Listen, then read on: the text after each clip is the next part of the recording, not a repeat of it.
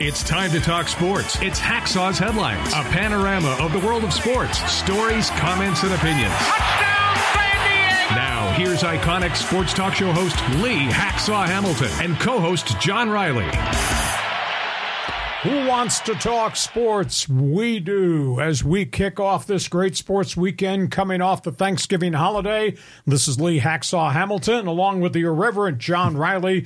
We're broadcasting from our Dixieline Lumber and Home Center studios in San Diego, a special holiday edition as we head towards the weekend. John, hope you had a great Thanksgiving. Boy, do we have a lot of things to talk about as we move towards a big weekend in sports. It's amazing how much sports happens during this time frame. There's football like every day of the week. We got all these college basketball tournaments that are on TV, so this is a great time. We have a wide variety of things we need to do from a business standpoint before we jump into the topics on the table. John, we have crossed the one-year anniversary threshold with our podcast. It has exploded. Hacksaw's Headlines has become very popular on all types of platforms, and as we look towards 2024, we're doing something in addition to what we're doing with the podcast. We're inviting people to join us. Hacksaw's Insiders Group. You created this. You explain it to the followers. Yeah, so Hacksaw's Insiders Group, this is your chance to be part of the team.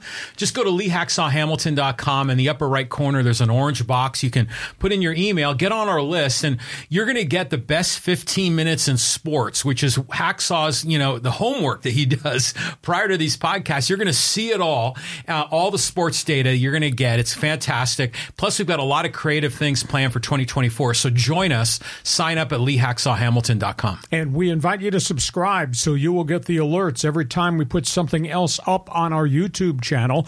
And if you got spare time, give us a thumbs up. And we need 5-star ratings because it helps our cause. And by the way, if you like sports, you've never checked my website out, what's wrong with you? It is written every day of the week. It is a must-read, a volume of information. If you like what we did in Sports Talk Radio back in the day, guarantee you will like my website, LeeHacksawHamilton.com. And a reminder, our podcast brought to you by Dixieline Lumber and Home Center stores.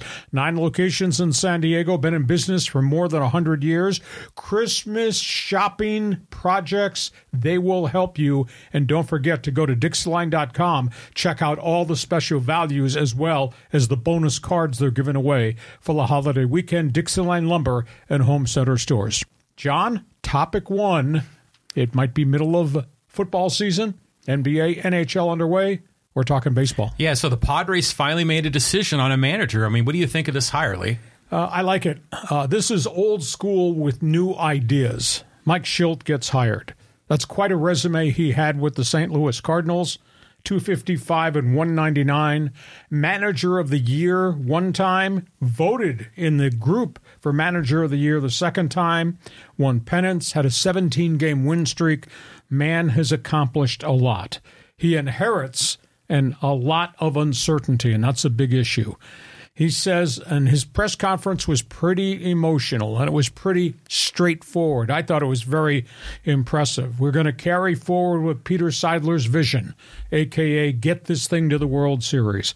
I am excited about my second act. I want to see the best version of myself. He's making reference to what happened to him at the end with the St. Louis Cardinals, where he got fired despite 3 impressive seasons. He says, my North Star is to win the division, beat the Dodgers, and then obviously get the chance to go to the World Series. Says his whole philosophy is a manager, and that was minor leagues, major leagues, all about communications. Says he likes Manny Machado's smile. He likes Joe Musgrove's passion. He likes Tatis's energy. He says, I have an excellent partner to work with in A.J. Preller. He said, 2023, this team has to learn from that past experience. Says he wants baseball with swagger, but he also wants it with substance. And it was really interesting. He spent a chunk of time talking about a legendary St. Louis Cardinals coach and administrator by the name of George Kissell.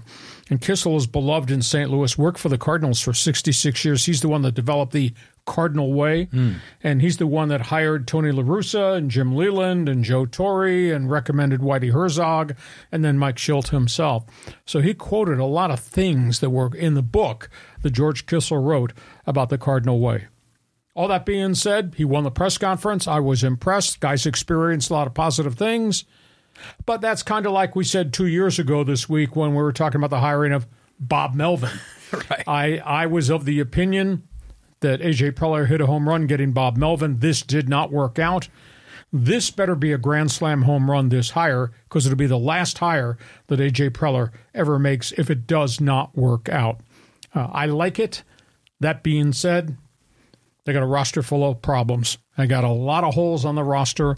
So this first couple of weeks of December, A.J. Preller is going to have to go get players for his new manager. Your thoughts on Shildt? I'm curious to see how he's going to do. I saw that he talks about being really detail-oriented. He takes a lot of detailed notes during the game, so he has very specific things to work with each individual player. That sounds good. He's got a track record, but I'm not like jumping to the moon, but this seems like a solid hire, especially since he's been in the organization for 2 years. So we're going to see. But it is amazing that A.J. Preller has had how many kicks at the can here for a manager? It's incredible. Well, we went from Bud Black to Pat Murphy to Andy Green to Jace Tingler to Bob Melvin. This guy is the sixth. And then Barajas was in there somewhere, too. Yeah, well, the interim guys, too. So, yeah, it's weird. But let's see what the next 2 weeks are like in terms of player acquisitions, because things are starting to happen other places in Major League Baseball. Okay, so we go from Padres, next team.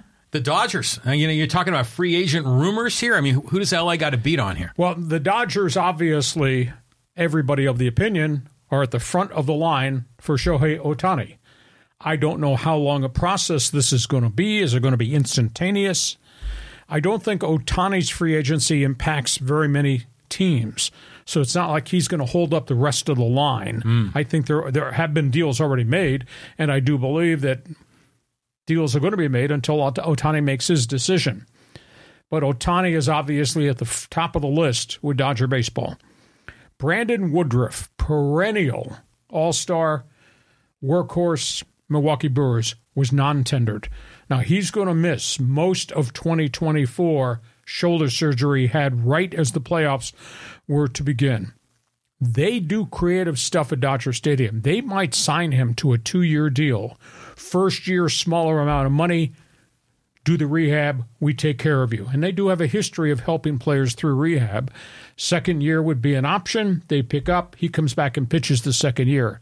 They might be the front runner for Brandon Woodruff. Now, we also know that Blake Snell is out there. We've heard the Dodgers are interested in Blake Snell, but a whole bunch of other people are interested. Only caveat there, it's Blake Snell and it's Scott Boras. You're signing one and both right along the way. They have open talks with the White Sox about frontline starting pitcher Dylan Cease. I was told that Chicago wants their top minor league catcher, Diego Cortaya. He had bolted through the farm system, but he stalled last year at Double-A, hit like 190, which was a bit of a surprise.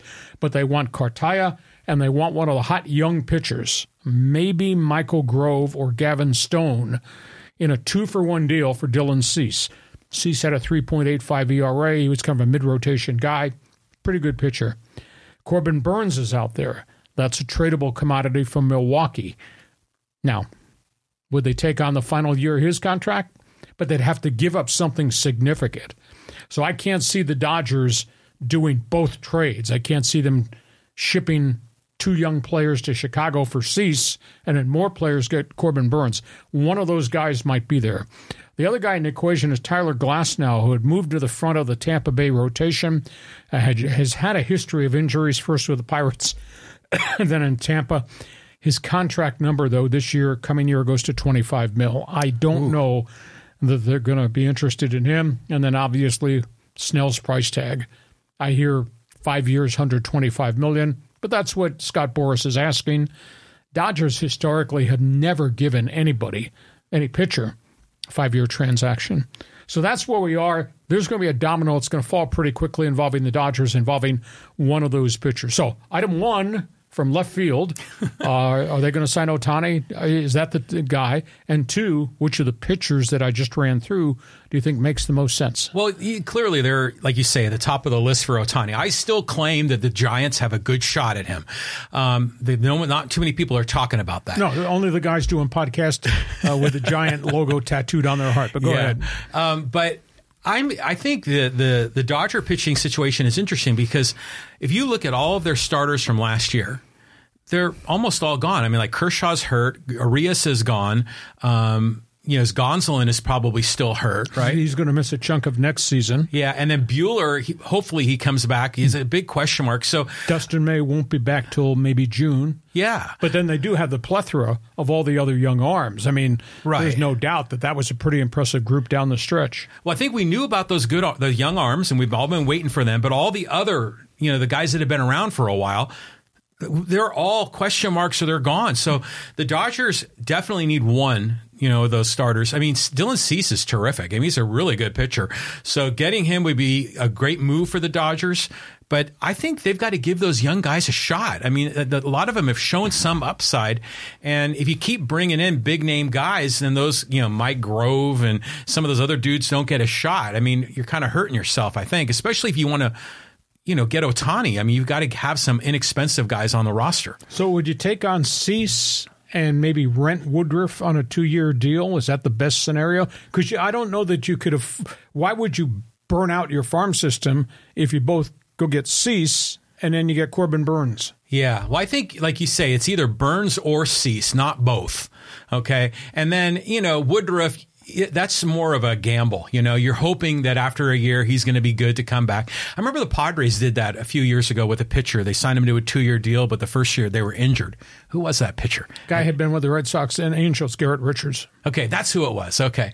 And it didn't work out. No, that didn't work out either. So that's just a long shot. But I think if you had a rotation at the beginning of the year, let's just say Dylan Cease, let's assume Buehler is back, and then you've got Stone, Bobby Miller, and those three. And then, Pepio and that's Stone. 4. That's 5. So then you've got something, So I don't think they need to get Cease and Burns and Woodruff. I mean, I think they're just going to get one of those. And you haven't mentioned Kershaw. I do think Kershaw will come back on a 1-year deal. But not till July or something. Post-surgery. Yeah. Okay. So we're tracking Padres and we're tracking Dodgers, something to look forward to in the group of podcasts ahead. Now, we got other baseball stories to talk about. Yeah, I mean, a lot of big names here on the board, a lot of teams buying and selling. Yeah, real early. And as I said at the onset, we don't have to wait for Ohtani to sign. He's not holding up everything that's going on behind him. Philadelphia, Aaron Nola talked to a couple of teams, never made a visit, 7-year, $172 million deal. Guy's becoming co-ace on the Philly staff. That's $24.5 million per season for one of the top pitchers in the National League, and that's probably the kind of dollar value that would be attached to the other marquee free agent, Blake Snell. So Aaron Nola stays in Philadelphia. The Cardinals, I don't understand this at all. I mean, they are really short on pitching. Adam Wainwright has now officially retired. They had a lot of injuries. They've decided not to tender a couple of the young pitchers that faltered and had arm problems. We keep thinking they've got a load of outfielders, that there's going to be a big trade coming. One of those outfielders who's an everyday player is going for an arm. But the Cardinals signed Lance Lynn, gave up 44 home runs. Now, granted, they got him at an economic price of 1 year, $10 million. Then they went out and got Kyle Gibson, who is the only veteran on the Baltimore Orioles staff, and he signed a 2-year deal, but he had an ERA of 4.75. So I don't quite understand why St. Louis is spending this money on those guys without making the run at Blake Snell yet, and that was one of the first teams that was reported. So don't understand what the Cardinals are doing there. Arizona, they had talked to Justin Turner about jumping from Boston as a free agent. They changed their mind. They traded with Seattle. They got Cincinnati Red Mariner slugger Eugenio Suarez come play third base. hit 26 home runs last year, does not hit for a big average and strikes out a lot, but does hit the long ball. I think he's got 248 home runs in the course of his career. So wow. He goes to anchor third base for Arizona. He'll hit home runs there at Chase Field. They also signed a top minor leaguer. His name is Andre Chaparro, came from the Yankees.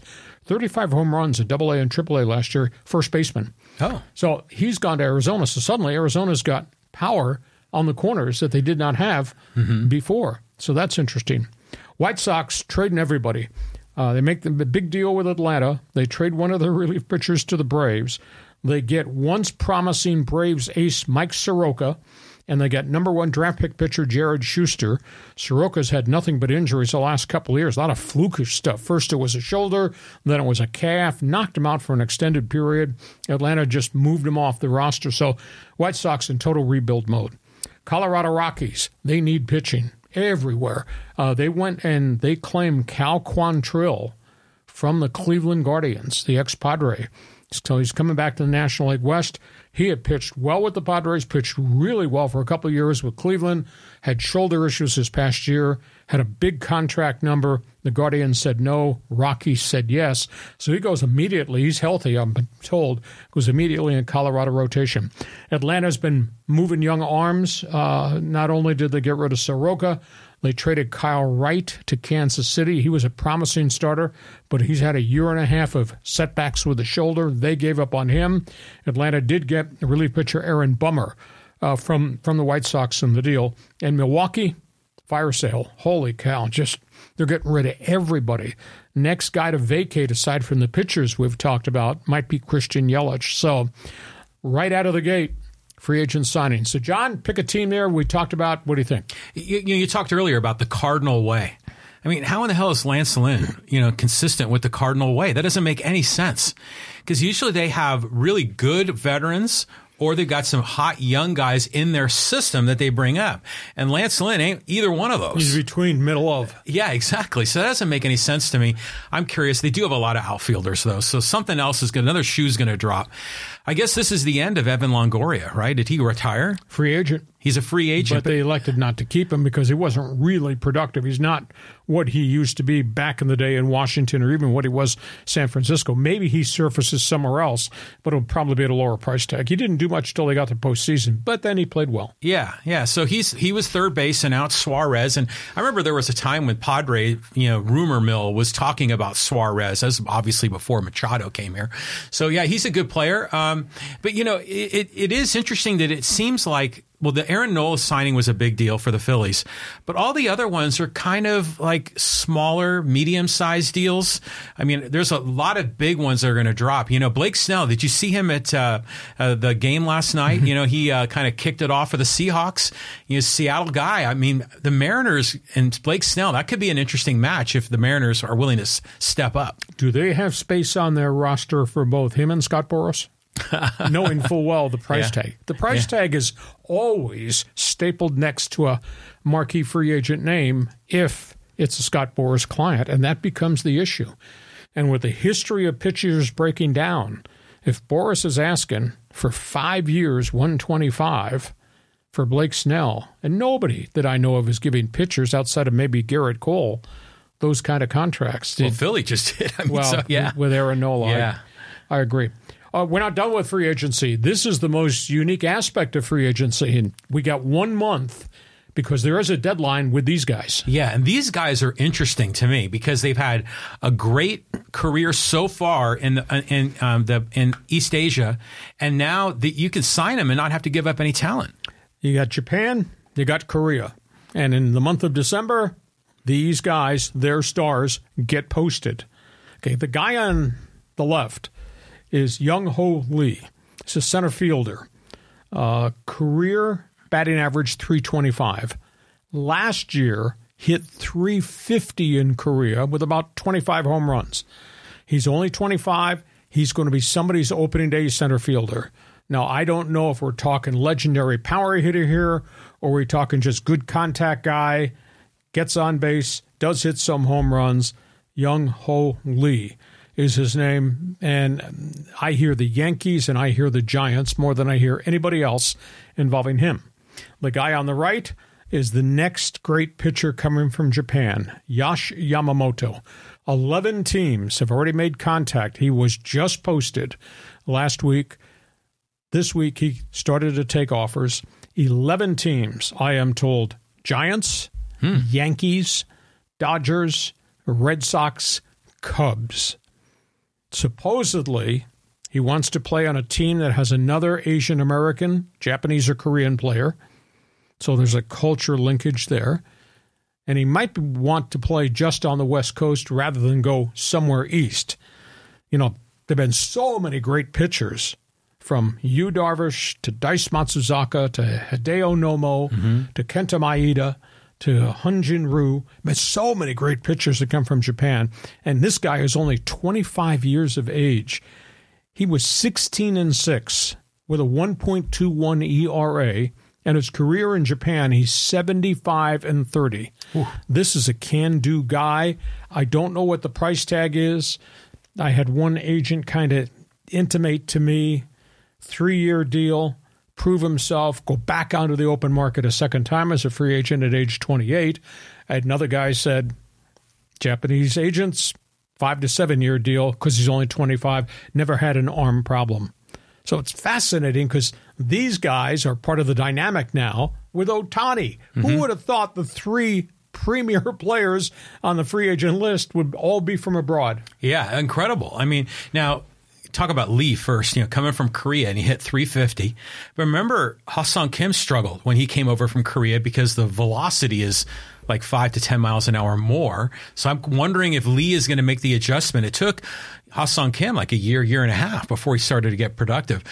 The Yamamoto kid, that's the guy. That's the guy that's legit. And imagine, if you will, just let's pretend that Yamamoto and Ohtani like got together, kind of like LeBron and AD, and they say, we're going to get together and be a package deal going to one team. Wouldn't that be something? Well, Ha-Seong Kim...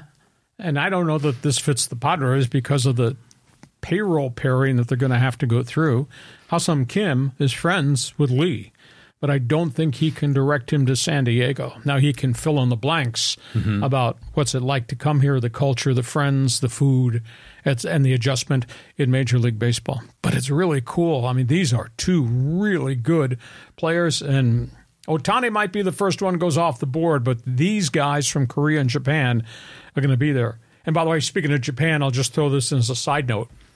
I'm not sure what's going on with Trevor Bauer because that's proven commodity major league level, leaving for exile in Japan, does really well Yokohama Bay Stars. Agent has talked, I was told, 5 different teams. No one seems to know who. Guy can still pitch. And maybe just because of the track record of what he did to himself, maybe the price tag for Trevor Bauer is going to be a lot lower. You think that fits in the equation anywhere? Well, he's going to find a job someplace. I mean, he is too good of a pitcher. And it's been proven that he was set up in that scam by that woman. So he deserves a second chance, you know. Angels, there you go. Code 714. Yeah, I mean, that would be a great place for him to go. So he'll find a place somewhere. But it's interesting that all the talk are about these guys, Yamamoto and Lee, and not so much about Bauer. And Bauer is the proven commodity, lifestyle not accepted. You know, and somebody else asked me over the weekend, you think Artie Moreno would do that? Nobody likes Artie Moreno right now, so what the hell's the difference if he gets a 15-game winner and the guy stays out of trouble and learns something from his bad choices? Well, Angel fans always say that Artie Moreno goes for the shiny object that are hitters, not necessarily pitchers. But maybe Artie's figuring things out. They need pitching for sure. Hey, we get to halftime. Before we do, let us remind you, our podcast is brought to you by Dixieline Lumber and Home Center stores in San Diego. John, when it comes to projects, I have 2 left feet. I'm not real good at projects. Now, you live in this mansion here in our Dixieline Lumber studios, but you got projects, whether it's shelving, whether it's kitchens, whether it's cabinets, whether it's bookcases, whether it's something outside for the deck, explain to everybody on our podcast how Dixieline Lumber becomes your best friend when it comes time for projects. Yeah, well, I mean, like a lot of things I've done around the house, and they've been so terrific at Dixieline. I mean, just if you want to, you know, paint your kitchen or your bedroom, I mean, they got a great setup there with all the paint supplies. They'll custom color the paint for you.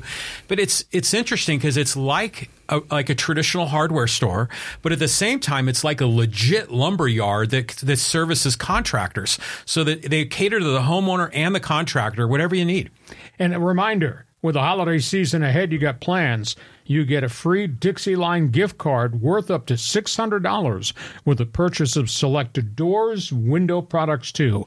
Fix it, build it. We guarantee you will enjoy it with your new best friend, Dixieline Lumber.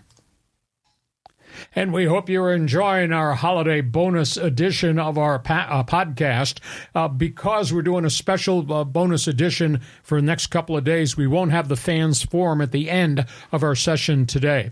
But, John, what we are doing is introducing to all of our followers on our live stream broadcast our brand new Hacksaw Insiders Group. We're looking for teammates to join our team. Explain how they do. So, yeah, you want to join the team, go to LeeHacksawHamilton.com. In the upper right corner, there's an orange box. Fill in your name and or your email address. I mean, people are signing up. Like every day, we're getting tons of signups.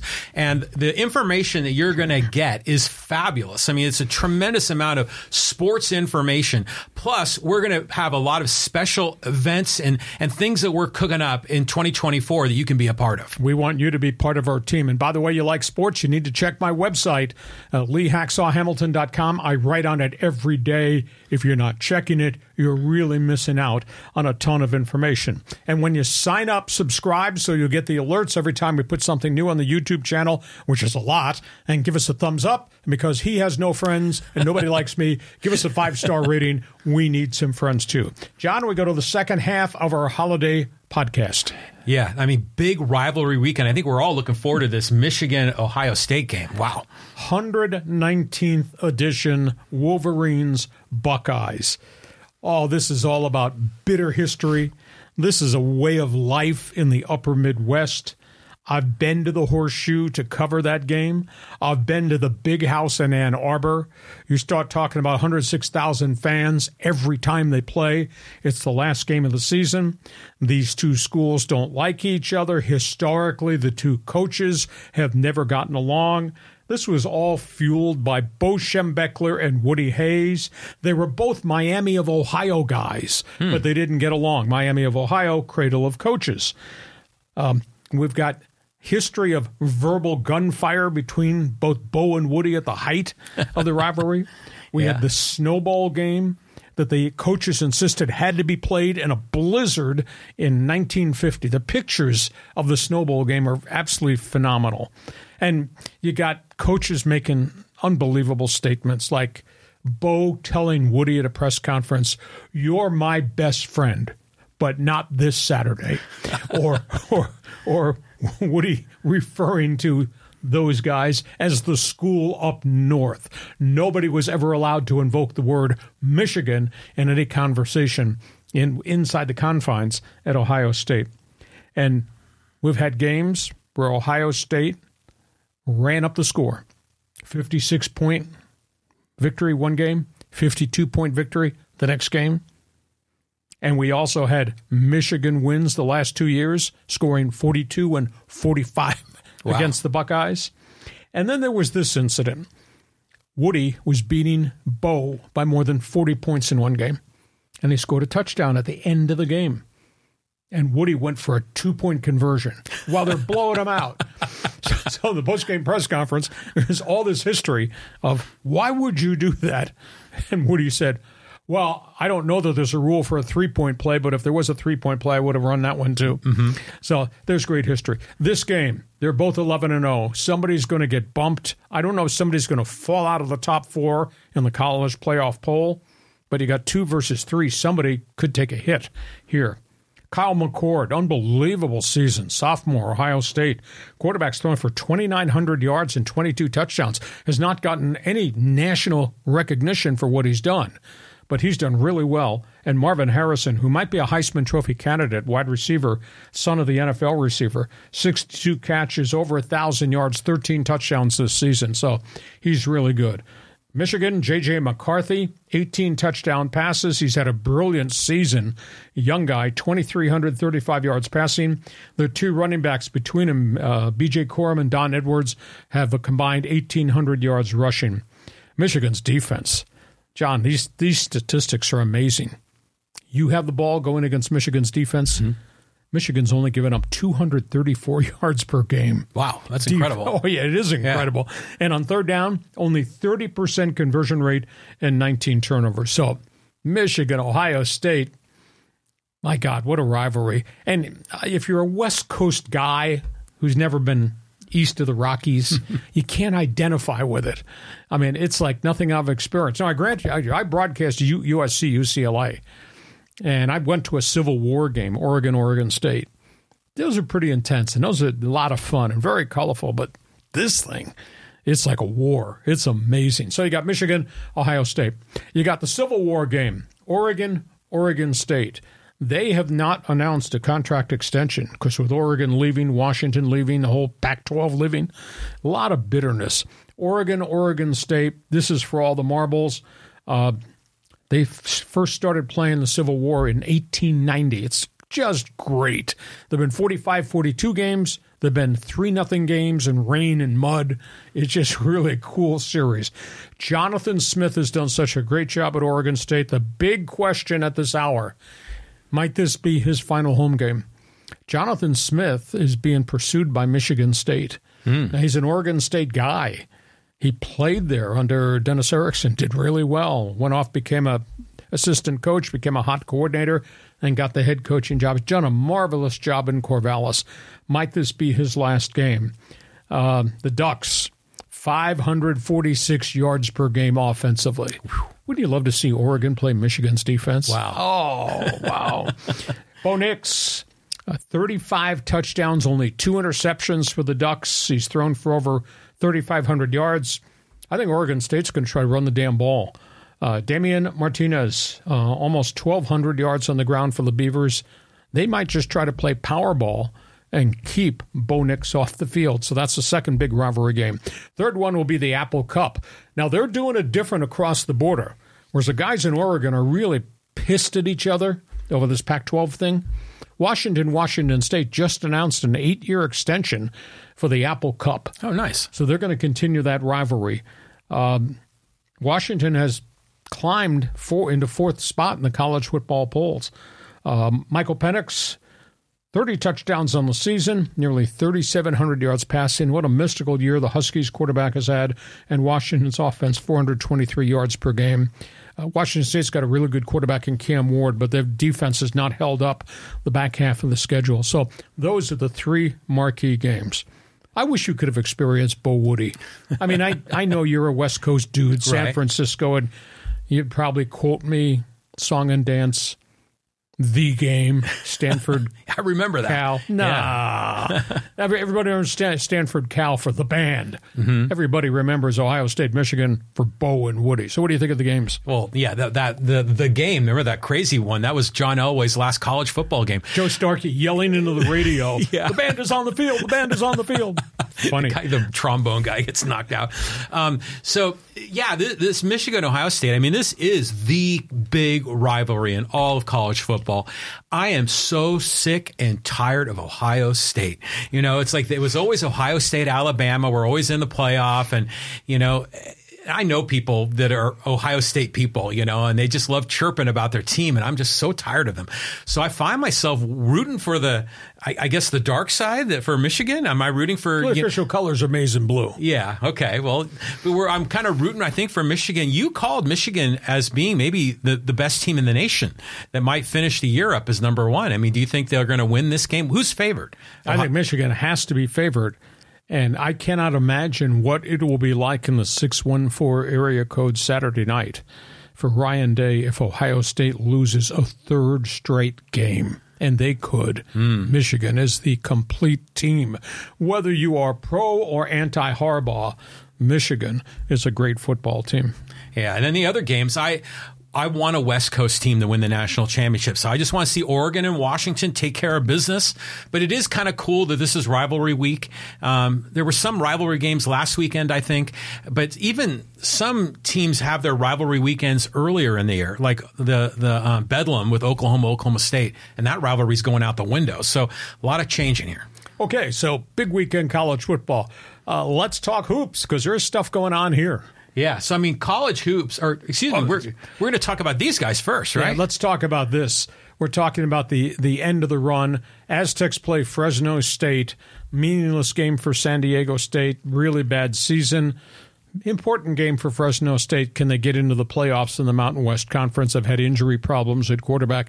But the bigger storyline should be, and sadly nobody in this community seems to be talking about it nor care about it, these two guys saved San Diego State football. Talking about Brady Hoke, talking about his predecessor, Rocky Long. Their combined record between those two guys is 120 wins, 69 losses, and all those bowl games. And they inherited a program that had 11 straight losing seasons and really fallen off the radar.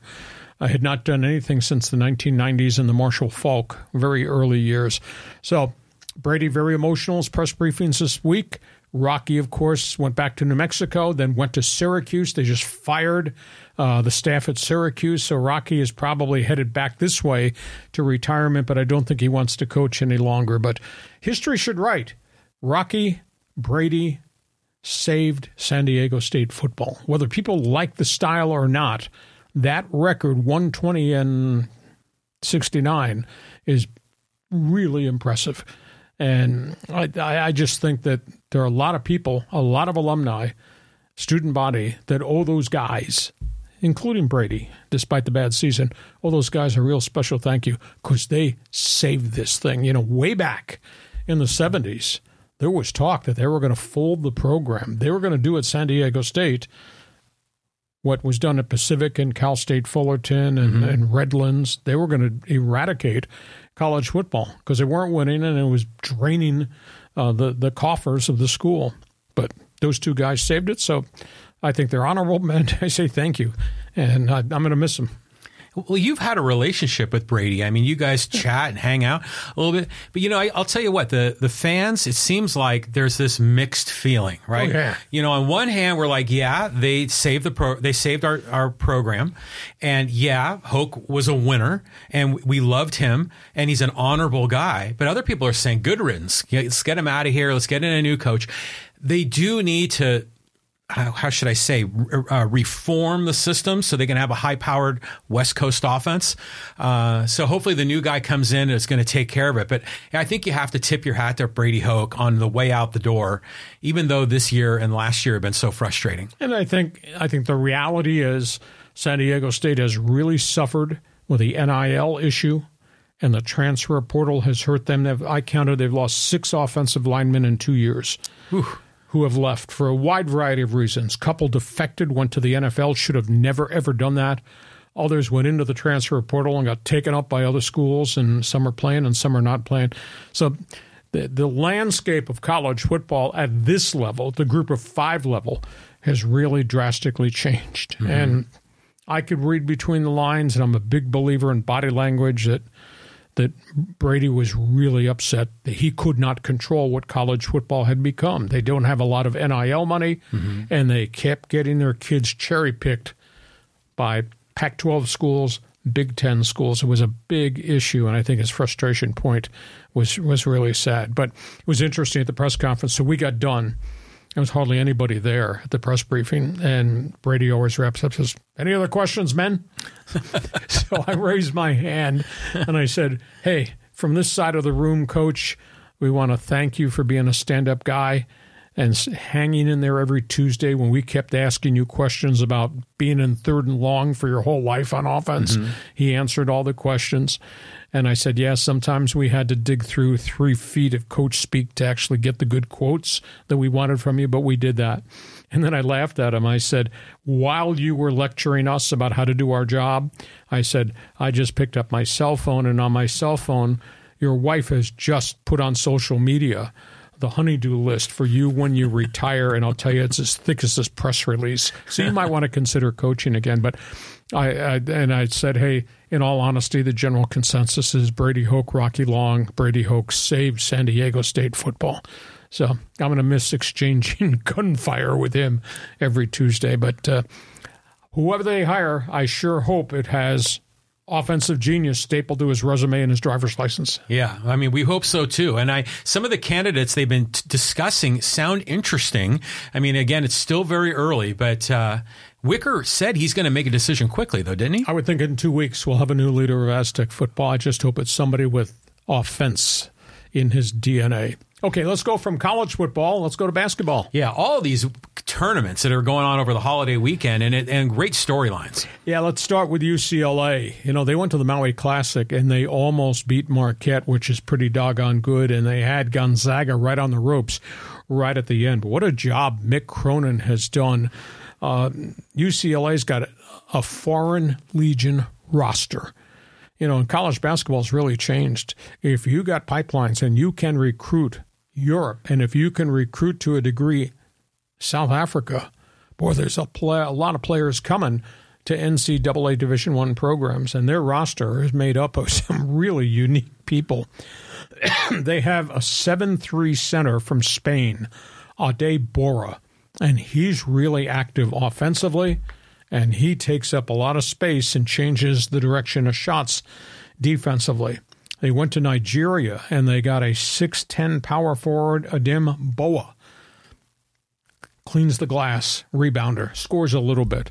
And then they just got approval from the NCAA, the transfer of a 6'9" forward center from Turkey, Burk Bayoktensil.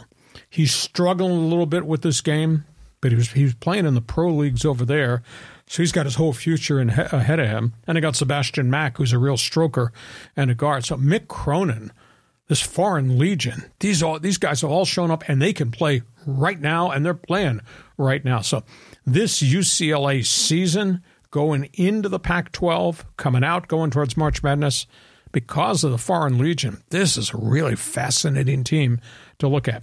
Meanwhile, San Diego State, Aztecs, vintage Brian Dutcher. They're 4-1 on the season. And we talked extensively about Jaden Ledee. And I had said way back, I'm glad he came back.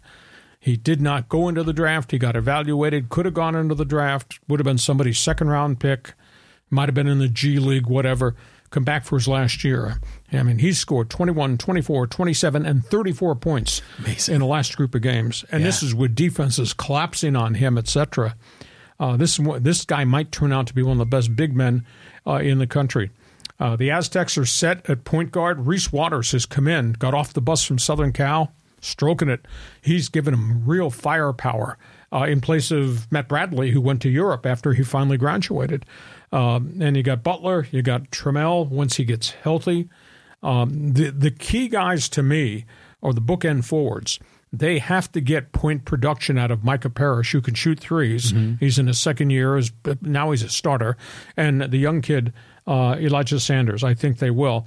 They're going to have to develop some offense coming off the bench, because right now the contributions from any of the guys as the 6th, 7th, and 8th men is almost negligible. And historically, last group of years, Aztecs, when they looked down that bench, here came a rope. And here came Seiko, the three-point shooters. So they're going to have to get some points, because the starters are playing an awful lot of minutes. But they battered St. Mary's, and they got involved in the shootout with Washington. They beat Long Beach, and Long Beach the next game went to Michigan and beat the Wolverines. Mm-hmm. And coming up, they're going to play Gonzaga. So UCLA, San Diego State basketball. Wow. Yeah, big time wow.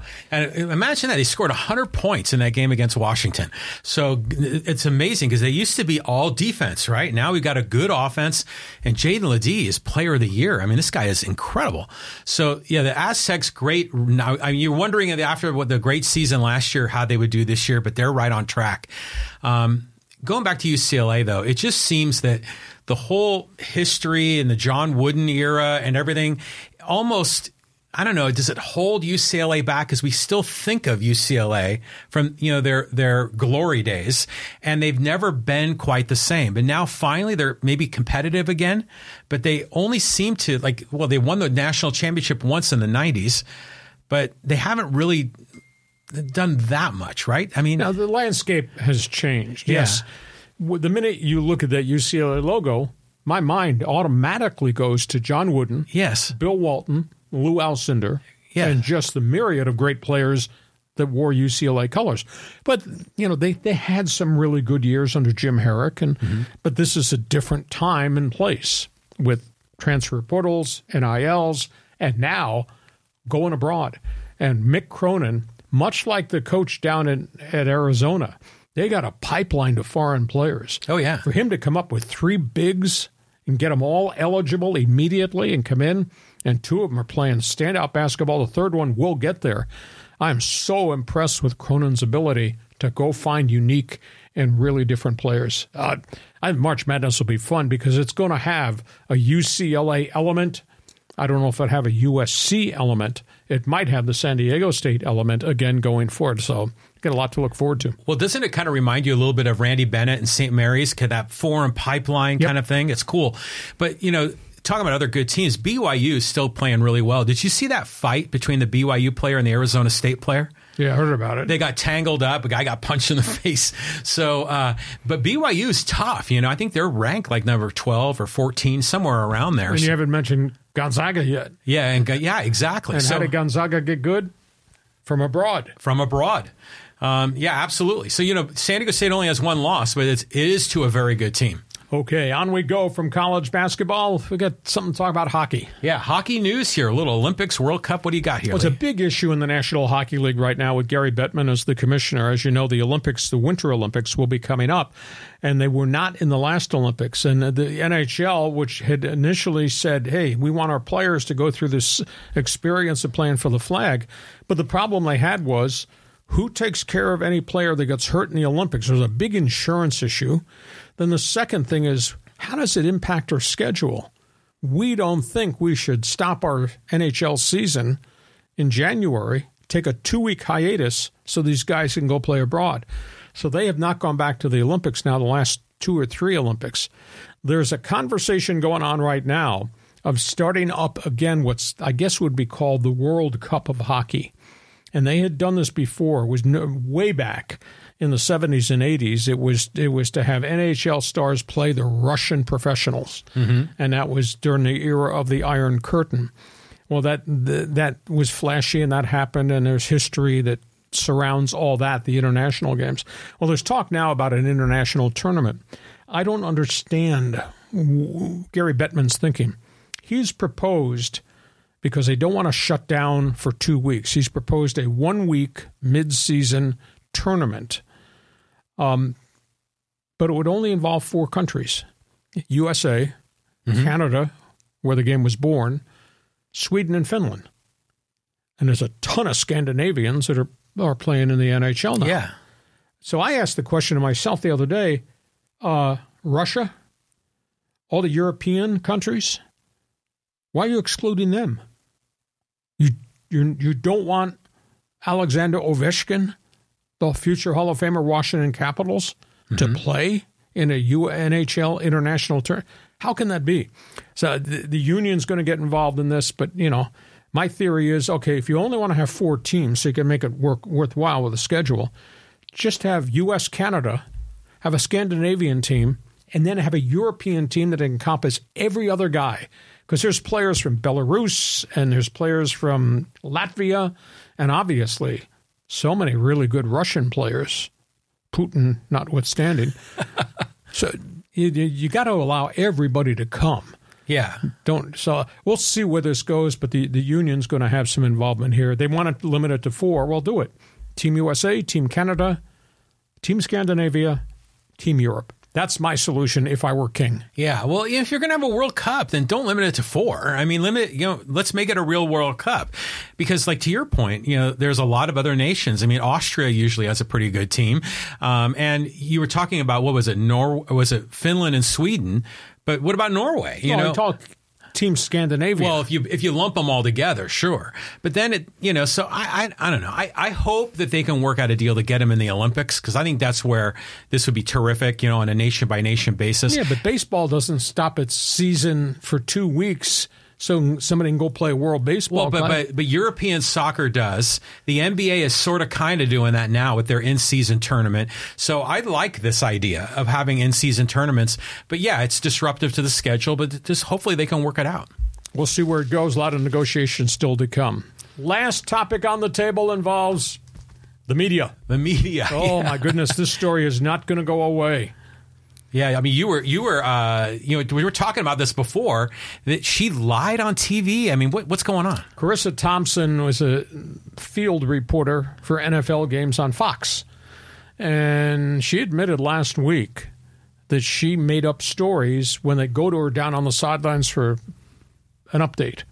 Made up stories, or coming out of the locker rooms, made up stories. And she admitted she, in essence, lied on TV, because I couldn't get access to the information.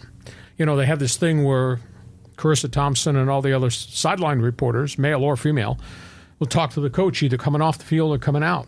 And some of the coaches are blowing her off. And, you know, coaches are in their own focused world. Yeah. And, you know, half of them are complimentary, half of them are pissed off because they're losing. So she said, I just wasn't getting anywhere with any of these guys, so I just made up generic comments. How the hell can you do that? Here's the background. And I, as voice of the Chargers and voice of the Seahawks, I was always upset because the network people, their broadcast teams, got inner access that we were never, ever allowed to have. Mm. They would have long, extended meetings with the coaches, offensive and defensive coordinators, that get to sit down in the lunchroom with star players, fringe players. They'd spend a whole day interviewing different people to gather all this data and all this information. The beat writers, broadcasters, we get 15 minutes with Justin Herbert, or we get 15 minutes with the coach, or if on the odd occasion we'd get the chance to talk to the GM. So the networks were getting unbelievable access. Of course, they're paying enormous amounts of money. But what she did by making this junk up, and it was just generic creative stuff, and the coach never talked to her, and she said the coach said da-da-da-da. Well, coaches don't really say that much coming on and off the field. But I think it was irresponsible. It damaged her credibility, and it impacted all the other women who do good work on the NFL telecast. I get to know Tracy Wolfson with Jim Nance's team, CBS. I think it's spectacular. So I got a real problem with that. You know, and you need to have inner smarts. You're going to be the on-field reporter, so you're covering a Cincinnati-Pittsburgh game. You need to have a lot of angles to storylines involving the Bengals, for example. Mm-hmm. So you need to show up with a lot of data that you researched, because not everybody around the country knows the inner workings of what's happened with the Bengals or the history of the Bengals, whatever it is. You need to do that rather than just showing up and sitting and hoping you get some quotes from a coach. You need to have knowledge of the teams that you're covering, so you can, and you develop those stories on Friday and Saturday. She did not do that. So that's the problem I have. I'll give you a prime example. If I were the sideline reporter and say we're talking about Cincinnati-Pittsburgh, okay, so I would develop on the left side of my notepad a whole bunch of storylines. Off the top of my head, Joe Burrow injury. Your offensive line has been terrible. Tell me about Logan Wilson, your young linebacker that you discovered from BYU, who's been a stud. Mm-hmm. Tell me about the inner workings of the Bengals and why you were bad for so long and why you never spent money in free agency. That's the kind of stuff you need to go into these meetings to compile all the information so we can come back on Sunday on Fox TV. You can relay different angles to the story, even if the coach doesn't want to talk to you. Even if Zach Taylor blows you off. Right. You got all these other stories you can still talk about. That's what the job of Carissa Thompson and these other sideline reporters should be. I'm sorry, she just comes off like a pretty face wearing bling.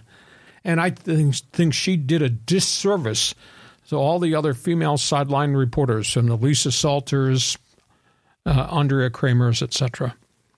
And she hasn't been removed. And that really stuns me. And she admitted openly she did this a whole bunch of times. Why are you still on my TV on Fox Sports? Now, here's the alternative, Carissa. Just walk down the hallway, other side of the building, Fox News. Go to work for them. We know all their anchors lie. So I'm just stunned that she would do this, because I think it really damages not just her credibility, but it hurts all the other sideline reporters, and especially the females who've had to walk through a lot of tough times to get credited, to get access, mm-hmm. and to get respected by the players. What are you doing? End of sermon. And John says? Fake news, right? Oh, so, it's not just a disservice to other women reporters. It's to the whole industry. I mean, we don't want to see people making stuff up. But, don't you find that those interviews, like going out of the half or coming into the second half, are just kind of a waste of time, because you never get anything substantive. The coach is already kind of halfway leaning, wants to get to the sideline or get to the clubhouse. I just think it's just sort of a nonsense ritual in these games now. It sure looks like window dressing. Yes, exactly. So to your point, if you should have all this backup data, so that if you do get blown off or they do give you, canned answers, you don't have to use them. You don't have to use them. You can use some other stuff that you did in research. And by the way, they got all that access. And it's shocking that a play-by-play for the radio doesn't have the same access as the play-by-play for the TV. You think they would? I mean, because you guys are promoting their product. Yeah. They paid more money than we paid, and we paid a lot of money for the radio rights. Yeah. But a prime example is, okay, you don't get access to Zach Taylor, the coach, or he gives you a bunch of generic junk. Who cares? Right. But you come on and you say, Joe Burrow has a severe wrist injury. Mm-hmm. Because you did your research, you understand it's Joe Burrow's third major injury in 4 years. Mm-hmm. And by the way, Joe Burrow has been sacked 124 times in 4 years because they never figured out the offensive line. And by the way, they picked up Kansas City Chief left tackle Orlando Brown to try to fix that, and they're still giving up a lot of sacks. So there's data there that you can use, because the average citizen in Painesville, Ohio, watching the broadcast may not know all the background of why Joe Burrow got hurt or how he keeps getting hurt. That's the job that Carissa Thompson should be doing. Yes. Well, we need to get you as a sideline reporter. You don't quite have the bling of Carissa.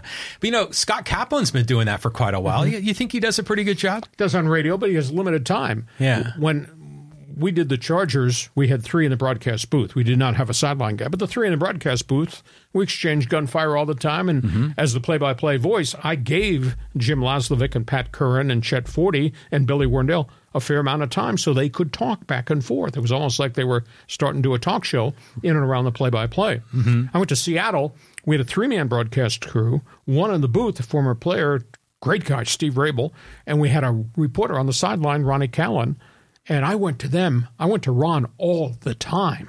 Nice. I mean, he was like third in the booth, but he was down walking the Seahawks sideline with Dennis Erickson and Mike Holmgren. So there's ways to do it. And the whole thing is you're creating content. Mm-hmm. I'm sorry. She's pretty. She wears bling. I understand all that. But that doesn't appeal to a hardcore football fan that needs to know. And now she lied about it, and she made up a bunch of junk. Yeah. It just blew my mind. Well, as a sports, she's still on TV. Yeah, and it's about credibility, and this is your industry. You want to have integrity. But, in Major League Baseball, they're putting these reporters in the dugout. And they're interviewing the guys, which is, this is the first time this ever happened during the game. You just hit a home run. Tell me about the pitch. What'd you think going to the plate? Da, da, da, da. Can you imagine they did that in the NFL? I don't know if they would put up with that. No, I don't think they could. Yeah. But, so, anyhow, hey, listen, our podcast is a bonus edition. We won't have Fans Forum right now, but that will return when we get back to our regular schedule. Podcast is brought to you by Dixieline Lumber and Home Center stores. 9 locations in San Diego to serve you. Been in business for more than 100 years. You got projects for fall, for Christmas, into the winter next year. You need a best friend. Your best friend when it comes to projects will be Dixieline Lumber and Home Center stores. John, quickly tell everybody about the fact we need another teammate to sit at the table with us. Oh, yeah. So, there's all kinds of opportunities to get people involved. I mean, this podcast, the two of us, we get together a couple times a week, but we want to get you know, all of you involved too. And that's why we started the Hacksaw's Insiders Group. You can go to LeeHacksawHamilton.com, show up, sign up, and be part of that team. We got a lot of stuff planned there. Plus, we normally do the Fans Forum, but we got a bunch of social media comments. Can we get to some of those? Go ahead, fire away quickly. Okay, we'll go quickly. Here's one here about the Chargers meltdown. This is from Blazing Shackles. He says, Hacksaw, you're a hack. He didn't melt down, and it's not his fault the receivers can't catch. We've seen coach after coach after coach come and go over the last 30 years and still no championship. The one thing that remains the same is the team's owner, Spanos. When are you hacks and pundits going to place the blame where it belongs, on Spanos' head? Well, they call themselves the first family of football, Blaze. They're currently in last place in the AFC West. It is a problem. It is a Spanos problem. I concur with you. But that being said, this is Brandon Staley's team. Front page of Brandon Staley's resume talked about his defensive accomplishments with Sean McVay when he was coordinator with the Rams and the other places he's been. He bears responsibility for what's happening on game day, the X's and O's, the schemes, the formations, and to a degree, the roster decisions. So, yeah, he melted down. And instead of him lecturing the media, don't ask me that question ever again. Hey, dude, scoreboard does not lie. You're 31st in the league in defense. You're 32nd in the NFL pass defense. You are what your record says you are, and that's not very good right now. So I don't quite agree with you that I should not be banging on Brandon Staley, because the whole world is banging on Brandon Staley right now. But in the big picture of things, yeah, you are correct. First family of football's in last place in the AFC West, and that's gone on and on and on since 1984. Am I right or am I right? Yeah, it's like Bill Parcells, right? You are what your record says you are. And, you know, a lot of the fans were saying, like, you know, you can't blame Staley for these receivers dropping passes and everything else. But, you know, if it's not one thing, it's another, right? You know, and who's the focal guy here? I mean, Staley bears blame, but, you know, the rest of the front office, you know, it just doesn't, it's not working. What I don't understand is you have all week to prepare. You have had preseason. Prior to that, you had OTAs. There is no reason the Quentin Johnston, the number one pick, should not be further involved in running routes and catching balls. You're paying him a lot of money as a number one pick. You desperately need him. You needed to coach him up every stop along the way. Yeah. And, you know, the union says, well, you only have so much time on the field with those guys. That does not mean your quarterback cannot have special sessions, side sessions, where they're running specific routes, and he's got to catch the ball. Instead, he's dropping balls, and he did this at TCU. And so, I mean, that's just one example. I don't know how you solve the mess in the secondary, because they're playing all the guys they got on the roster, and they've still not been able to find the right guys. And I told you the story the week prior.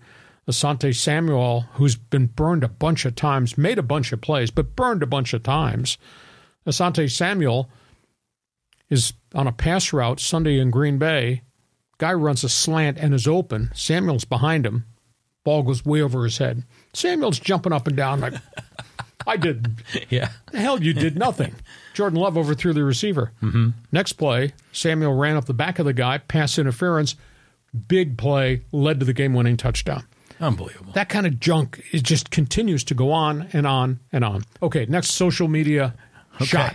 Let's get another shot in here. And this is about the Padres. This is from Sean. He says, Waka and Lugo were no-brainers to bring back. Snell and Hader would be nice if you could get them on a reasonable deal, but less likely. A purge needed to happen with the goal of having better balance on offense, being more consistent. The young arms could help during a long season, but the goal is to be playing the best baseball at the end and good enough to make the second season. Winning division does not matter with the current playoff structure. Here's the situation. Yes, they got one-year rentals that worked out. They put option clauses in those rentals. If those guys had good seasons, they could come back at a much higher price. That being said, the option dollar number on Waka and Lugo and even Nick Martinez is pretty high. I don't think you can afford to pay your third and fourth starters and your long reliever $16 million apiece. That's too high. So they rented them. It worked out. They'll dive back in, find some more rentals. Hopefully those guys will be good as the guys that left. The other oddball part of this is, you know, these some of these guys have health issues. So even though agent says opt out, take you to free agency, hell, they still might be sitting here the second week of February without a contract because nobody's going to be willing to give Waka, who's had three different shoulder issues, willing to give him 3 years at mega money. So then the Padres dive back in and say, come back. You had a good season. We'll give you a bit of a pay bump. Maybe we'll give you 2 years instead of just the 1 year. There's a way if these guys, but these guys may still be out there a ways down the road. The question is, how long can AJ wait if you can't get him re-signed? Because then other guys will start coming off the board and going to other places. And in terms of Soto, I tend to think that every one of the guys in that batting order who had a substandard season, and they all did statistically, they're going to bounce back. But the problem is their payroll issue, and the problem is if you try to trade Soto, you're not going to get back what you traded for him. You traded six. You traded the whole farm system to get him. Somebody else is not going to give you the whole farm system to rent him for 1 year with the hope they can convince Scott Boras to stay. So Padres are painted into a really tough corner. And now they, as we talked about last week, John, there are 9 pitchers gone from last year's pitching staff. Nine.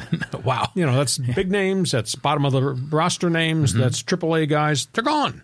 They're all on the open market, and I don't know if you can get them back. So Padres have a fascinating, very important couple of weeks of baseball going into December, going towards the winter meetings. Well, thank goodness they didn't sign Lance Lynn. Okay, so that's good. But, you know, Lugo and Waka and Martinez, those guys are going to get paid, man. I mean, the other teams desperately need pitching. So they're going to work out a deal. I'm certain of it. The Padres may be on the short end of that. And if they lose out on these guys to come back, I don't know what the heck they're going to do. It's not like they're the Dodgers, have all these young kids that are ready to come up. So they could be in some trouble here. We'll see where this goes. Like I said last week, probably some trades for one-year rentals to stabilize it. And there'll be other guys out there they can find that they've scouted. I mean, when they signed those 3 pitchers out of Japan, when Suarez came here and Garcia came here and Nick Martinez, and I knew about Garcia, and he had done well as reliever in St. Louis till he got hurt. I said, well, maybe one of these will work out. Well, all 3 of them worked out to different degrees, just like Waka and Lugo worked out. So there'll be some guys out there that AJ will find because AJ's got boots on the ground, lots of different places. But he better, because otherwise that coach is not going to have a pitching staff, and that's a big, big issue. A couple more here on social media. All right. We've got to hear from your days at Extra 690. This is for thanks for subscribing. He says, wow, great memories. I always tell people I listened to Romy before anybody knew who he was. The basement days, Extra Sports 690. Well, we had a unique team. We're going to do a salute to Sports Talk Radio and Extra 690 somewhere down road when we have time to put it all together. But it was a unique time. I think what made it so special is we were the first ones on the block to do it. At that point, Sports Talk Radio did not exist in Southern California as it does now. We were the first ones through the wall, and we were fortunate to have an owner that put us on a 77,000-watt blowtorch signal that you could hear from Baja to the Canadian Rockies up and down the West Coast day and night. So we're very proud of what we did, and each of the guys was very successful in different things, and some of us are still doing it very well. Well, back when they made the move to go 24/7 sports, were people saying, you guys are crazy, this is never going to work? Because, you know, no one's really ever done it. I mean, my whole life in radio was in radio, news talk, sports radio. I went, the owner brought it up to me. And dummy that I was, are you sure about this? You sure this is going to work? Without paying attention to the fact that nobody had done it on the West Coast. And we were on a 77,000-watt blowtorch signal that you could hear everywhere. Now, WFAN in New York was the first to launch. WIP in Philadelphia was the second. We were right there. We were the third. Then came EEI in Boston. And then it finally exploded. But so we were the first through the wall, and nobody had ever done it since. And with apologies to what's being done right now, nobody's done what we did with the type of personalities that we did. Very expensive format to be in. It is not a cheap format whatsoever. Mm-hmm. You do have to have a good quality play-by-play anchor to be successful, and we did. As the Chargers were bad, the Chargers got good, and it kind of made our station, and then corporate radio came in and changed everything. So, yeah, we're going to do a special salute to sports talk radio back in the day somewhere down the road. Okay, we want to get a couple more in here? Yeah. Okay, let's go here. Talk a little bit about the Aztecs and Brady Hoke, and this is from Dodger 607. He says, the smaller conferences need to start thinking out of the box collectively and not try to be accepted by the Power 5 schools, which they will never be. Well, the issue is if you're a group of five and you're good, if you're San Diego State, if you were Boise State, you got following and you're in a bigger market. If you get to that next level, if you get into the Pac-12, Pac-2, whatever it's going to be called, you'll be able to recruit better players. Now, whether or not that's going to allow you to trigger bigger pools of NIL money, that's very debatable. San Diego State, for a marketplace as big as it is, for as many alumni as live here, they just don't have much NIL football money, and that's a real problem. Now, that's going to change because the NCAA's new executive director, Charlie Baker, is going to get control of the NIL, and they will come up with a different structure. And they're going to tighten the transfer portal that, John Riley, you can only go into the portal one time. You can only transfer one time. They're going to stop the cherry picking that's gone on. But everybody in a group of five, I mean, I got all kinds of friends in the Mid-American Conference at Ohio, at Toledo, at Western Michigan, at Bowling Green, Miami. They all got the same problems, limited NIL money and getting cherry-picked from the Big Ten or the Big 12 that come in and suddenly steal your top right tackle or your quarterback or your running back. You know, the top running back at UCLA is a transfer from Ball State. Oh, wow. Think about that. Mm-hmm. The quarterback came from – he was a record-setting quarterback at Kent State. He wound up at UCLA for his final season. So they're going to – the group of fives are probably going to get this thing solved with the new leadership at the NCAA. But if you go to the Pac-12 and that's on your business card, that opens up a lot more recruiting doors. Now, do you have the wherewithal? Do you have the money to be able to stay in the race with the established Washingtons and Southern Cals, et cetera? Mm-hmm. So that's a long-winded answer to your short question. But, yeah, there's nothing wrong with being in the Mountain West. I happen to think it's a really colorful conference. Community, the fans sure don't seem to like it. They seem to think it's real substandard, sub-tier. You're a fan. You tell me. You a Mountain West fan, or do you think, nah? Well, I went to a number of the games when the Aztecs played at Qualcomm, and they were always pretty entertaining, a lot of fun. You know, it was relatively inexpensive to go, and I've been to the one at Snapdragon. It was a lot more money. You know, I was intrigued by this Dodger 607 guy saying, think out of the box. And I was thinking to myself, what could the group of five schools do to make them special and different? Because, you know, remember in baseball, the American League had the designated hitter. They did something different. What if, I'm just thinking spitballing here, but what if the group of five changed their rules to be like Canadian football? And so it was a more wide open, more dynamic offensive game. Might that make it more sexy? Spitballs are illegal, John. What they could do is, and I think this is obvious, part and parcel what they might do, is work out alliances and scheduling. So you get some big names that actually come to your building. Mm-hmm. If the Oregon Ducks were coming here to play the Aztecs, I think you'd draw a nice crowd. But obviously, UCLA didn't draw a big crowd, though. Mm-hmm. That's because the aura of Aztec football right now is on a down cycle. The prices are way too high.